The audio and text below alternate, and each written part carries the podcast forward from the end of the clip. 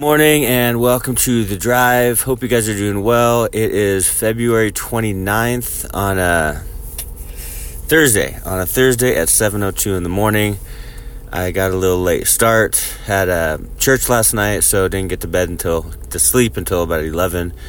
Um, so I tried to sleep a little bit longer because my goal is seven hours every night. Sometimes it happens. Usually it happens. Sometimes it doesn't, but try to do what I can do. But hope you guys are doing well today. I was it was cool because uh, I don't know like who listens to this podcast. I I do know if they say, "Hey, I listen to your podcast," but I most of you I don't really know, but it's cool because under the sort of app that I use, um, you can see the locations of listeners, and so shout out to uh, people not in the United States, in Canada, United Kingdom, South Africa, uh, Russian Federation, Germany, Zambia, and a bunch more. It's just cool to see um, God using just this little podcast, which I have no budget, no equipment. I have my phone and I have my car where I run errands and go to the gym in the morning and just talk into the phone and then post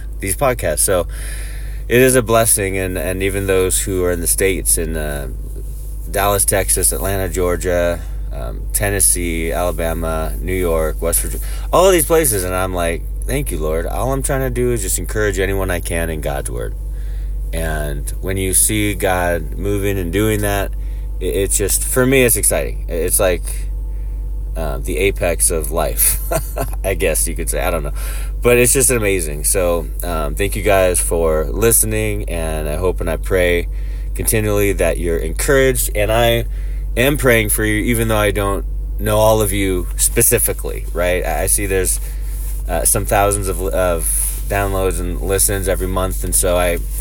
I just I'm praying for you guys. Like I don't know what you're going through, you know, but I do know God does and praying for one another. It's it's just uh, I think it's essential uh, for the Christian to pray for their brothers and sisters, right? So anyway, thank you guys. All that to say, I'm just blessed by by all of you, even though I don't know most of you, um, but it's a privilege to be able to do this.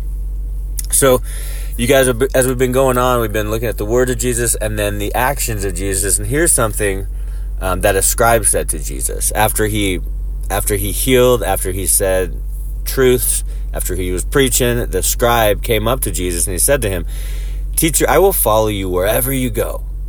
When Jesus saw a crowd around him, he gave orders to go over to the other side.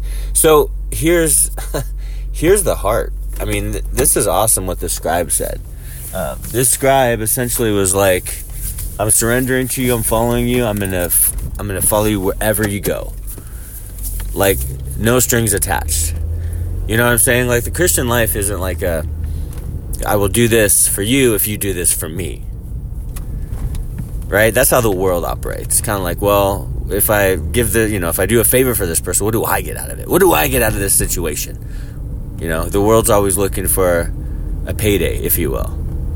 Like, how does this benefit? This doesn't benefit. Helping that person doesn't benefit me no, I'm not gonna. I'm not gonna bother with that.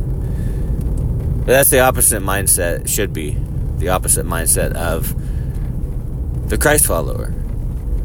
Right? We just we follow Jesus. We do what he says, what he wants, because he knows the way. He knows who we're called to. He knows where we're called, location, and relationships. Like he knows it all.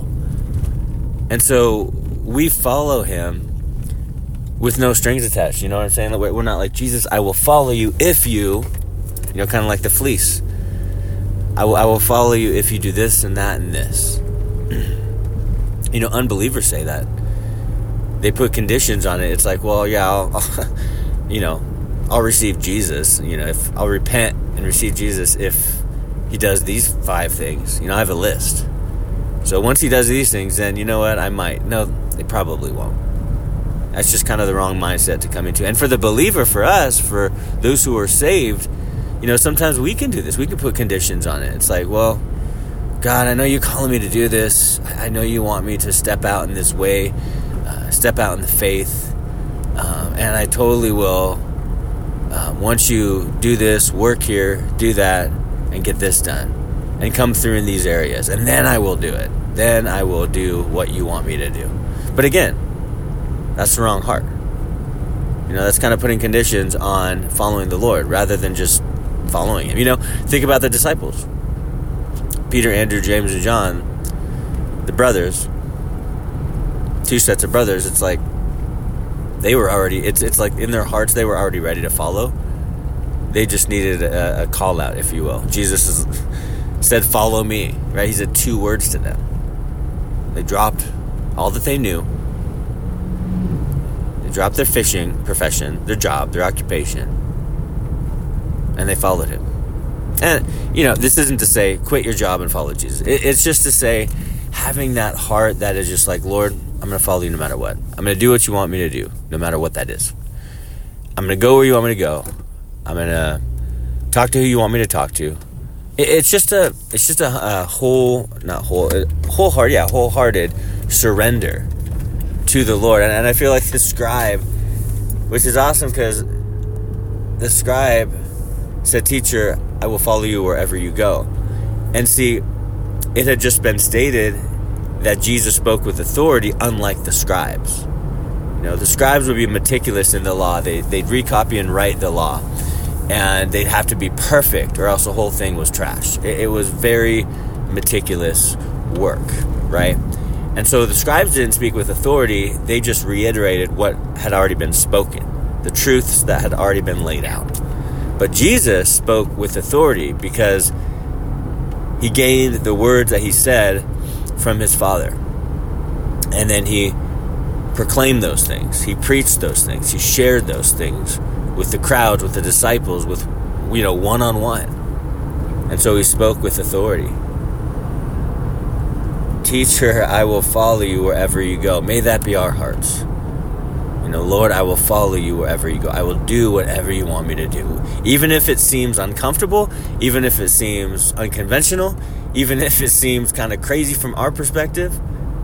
Because, you know, how many of us know sometimes God calls us to things that we're like, I'm not ready for that. I'm not prepared for that. I'm not equipped for that.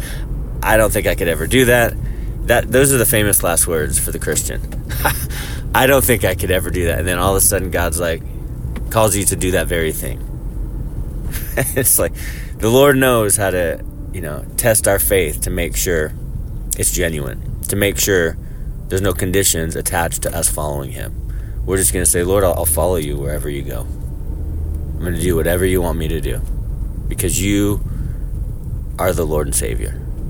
So, just an encouraging word. I, I love what the scribe said here. It, it, really should, it kind of encapsulates, it should kind of reflect the heart of the genuine Christian. I will follow you wherever you go. And so, hopefully, that encouraged someone this morning. God bless you guys. Hey, I hope you have an amazing day. Praying for you guys. Love you guys. And we'll talk to you in the morning.